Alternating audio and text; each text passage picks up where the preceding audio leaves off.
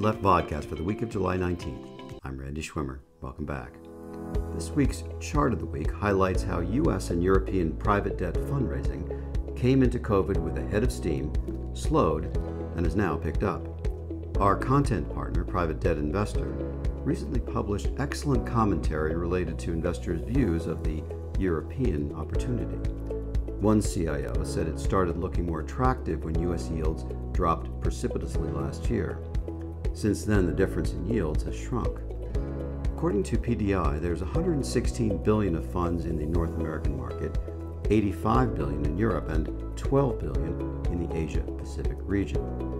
One global private debt advisor reported US LPs focusing on private credit are seeking PE style return instruments such as MEZ and distressed.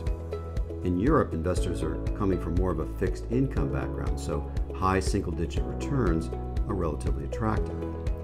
LPs are also sticking closer to home with North American dollar investors focusing on US dollar opportunities, while European allocators, partly due to foreign exchange and hedging cost considerations, are looking closer to home.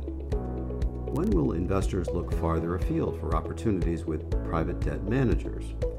From here on, advisors expect to see a pulling away of the largest managers, with European investors looking towards North America again to augment their portfolios. How strong will that trend be remains to be seen, but European investors will see a bigger need to be in North America than vice versa. Next week, we conclude our series with a forecast for European direct lending.